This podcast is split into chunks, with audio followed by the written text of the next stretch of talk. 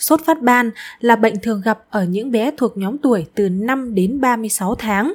Ở độ tuổi này, sức đề kháng của trẻ còn rất yếu do lượng kháng thể tự nhiên từ mẹ truyền sang đã giảm đi đáng kể. Trong khi đó, hệ miễn dịch của bé chưa phát triển toàn diện nên dễ bị nhiễm bệnh, trong đó có sốt phát ban. Tuy nhiên, mẹ cần biết rằng sốt là phản ứng tự nhiên để chống lại nhiễm trùng và điều này rất tốt cho cơ thể. Do vậy, thay vì mọi cách để hạ sốt thì mẹ hãy tập trung vào việc giúp bé cảm thấy thoải mái hơn. Ngoài ra, mức độ sốt không phải lúc nào cũng tỷ lệ thuận với độ nghiêm trọng của bệnh và thường chỉ diễn ra vài ngày là hết, trừ trường hợp bé sốt cao liên tục hơn 38,8 độ C trong vòng hơn 24 giờ đầu. Khi sốt vài ngày, bé sẽ có dấu hiệu phát ban, mẩn đỏ khắp người, khiến mẹ cảm thấy lo lắng, xót xa và không biết phải làm thế nào để bé mau khỏe. Trong tập podcast số 39 ngày hôm nay, chúng ta sẽ tìm hiểu về nguyên nhân, triệu chứng và cách điều trị sốt phát ban ở trẻ nhỏ nhé.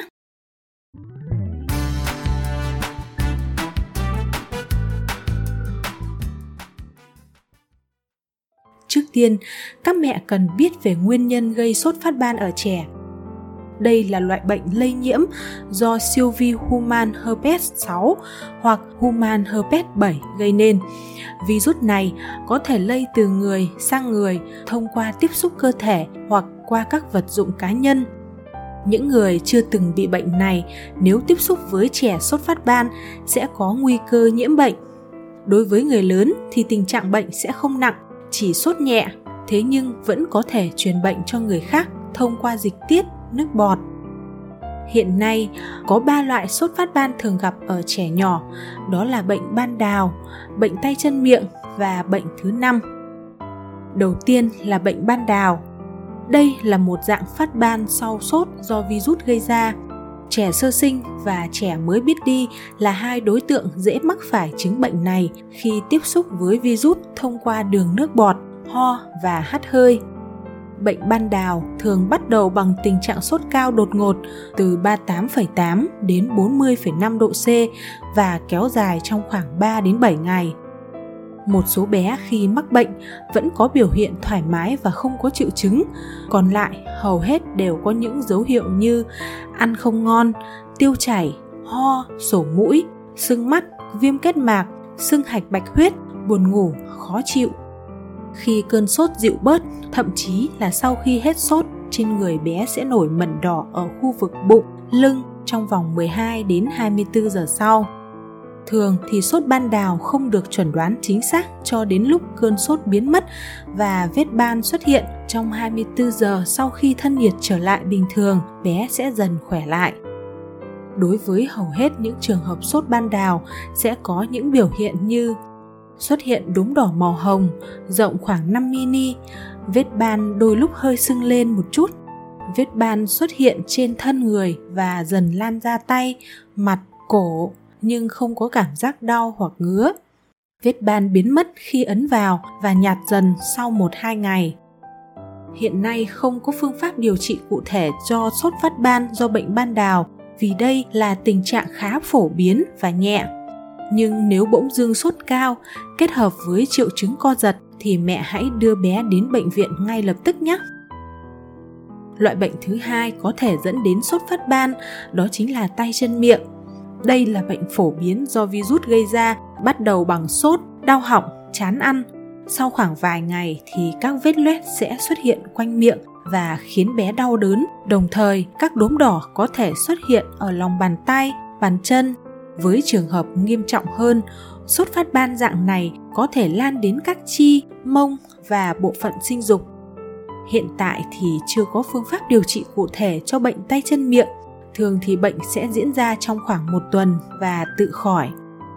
Khi sốt phát ban do bệnh tay chân miệng, mẹ có thể sử dụng các loại thuốc giảm đau để bé cảm thấy dễ chịu hơn, nhưng tốt nhất mẹ vẫn nên tham khảo ý kiến bác sĩ trước khi áp dụng bất cứ hình thức điều trị nào.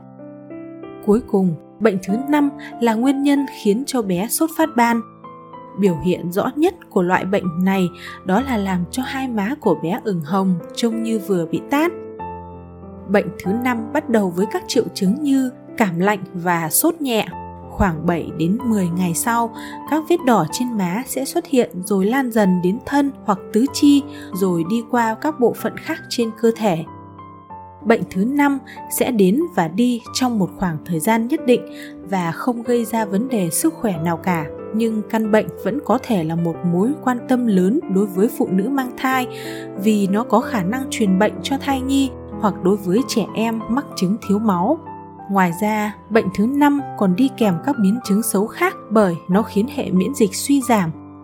Nếu bé nhà bạn bị thiếu máu hoặc có các triệu chứng nghiêm trọng hơn theo thời gian thì hãy đưa con đến gặp bác sĩ để được chuẩn đoán và điều trị kịp thời. Khi bé bị sốt phát ban, mẹ cần nhận biết các biểu hiện của bệnh để từ đó chăm sóc con tốt hơn cũng như sớm đưa trẻ đến các cơ sở y tế để được điều trị nếu như không thể tự chăm sóc ở nhà. Nếu có những biểu hiện sau thì mẹ hãy đưa bé đến bệnh viện ngay lập tức. Bé bị sốt cao không hạ sau khi đã phát ban. Bé có dấu hiệu thay đổi chi giác như lừ đừ, ngủ ly bì hay hôn mê bé bị co giật, thở mệt, thở nhanh, khó thở. Sau khi khám, bác sĩ sẽ chuẩn đoán bệnh và đưa ra hướng điều trị tại bệnh viện hoặc chăm sóc tại nhà theo hướng dẫn và hẹn tái khám. Khi chăm sóc bé tại nhà, mẹ cần tuân thủ một số nguyên tắc sau. Trước tiên là hạ sốt cho bé đúng cách. Thuốc hạ sốt phải dùng đúng liều lượng và theo chỉ định của bác sĩ kết hợp với lau người bằng nước ấm để tránh biến chứng sốt cao khiến trẻ bị co giật. Nếu cho bé uống thuốc giảm ho, giảm đau họng thì cũng phải theo chỉ định của bác sĩ hoặc sử dụng các bài thuốc có nguồn gốc từ thảo dược như quất trưng mật ong, gừng hấp đường phèn, uống nước rau tần. Mẹ hãy làm thông mũi cho bé bằng nước muối sinh lý loãng và khăn giấy mềm để bé dễ thở, dễ ăn uống và bú mẹ hơn. Mẹ cũng chú ý thức ăn cho con hãy nấu mềm một chút để bé dễ tiêu hóa. Bổ sung đầy đủ các chất dinh dưỡng và chia thành nhiều bữa nhỏ, bé sẽ dễ hấp thu và không bị chán ăn khi cơ thể mệt mỏi. Cuối cùng, cho bé uống nhiều nước, nhất là các loại nước ép trái cây, đảm bảo đủ vitamin cho cơ thể, đặc biệt là vitamin A. Ngoài những nguyên tắc trên, trong thời gian bệnh, mẹ không được để bé dùng tay gãi lên da, không tiếp xúc với các loại nước tẩy rửa, sữa tắm, môi trường ô nhiễm hóa chất, lông thú nuôi trong nhà. Trong quá trình tắm cho bé, mẹ cũng nên thận trọng vì khi sốt phát ban, cơ thể của con rất yếu, nếu tắm không cẩn thận sẽ dễ bị cúm hoặc chuyển sang bệnh nghiêm trọng hơn Tắm xong, mẹ hãy mặc cho con những bộ trang phục rộng rãi, thoáng mát để con cảm thấy dễ chịu nhất. Cuối cùng, hãy để bé ở nhà và không đến những nơi công cộng tránh lây nhiễm cho người khác. Trên đây là toàn bộ những chia sẻ của mình về sốt phát ban ở trẻ nhỏ. Nhìn chung, hiện tượng này không quá nguy hiểm như chúng ta thường nghĩ. Nếu nhận biết được các dấu hiệu và xử lý kịp thời thì bé sẽ nhanh chóng khỏi bệnh mà thôi chúc các bé luôn khỏe mạnh, chúc mẹ có thêm nhiều kiến thức trong quá trình nuôi con. Còn bây giờ, chào tạm biệt và hẹn gặp lại ở những tập tiếp theo.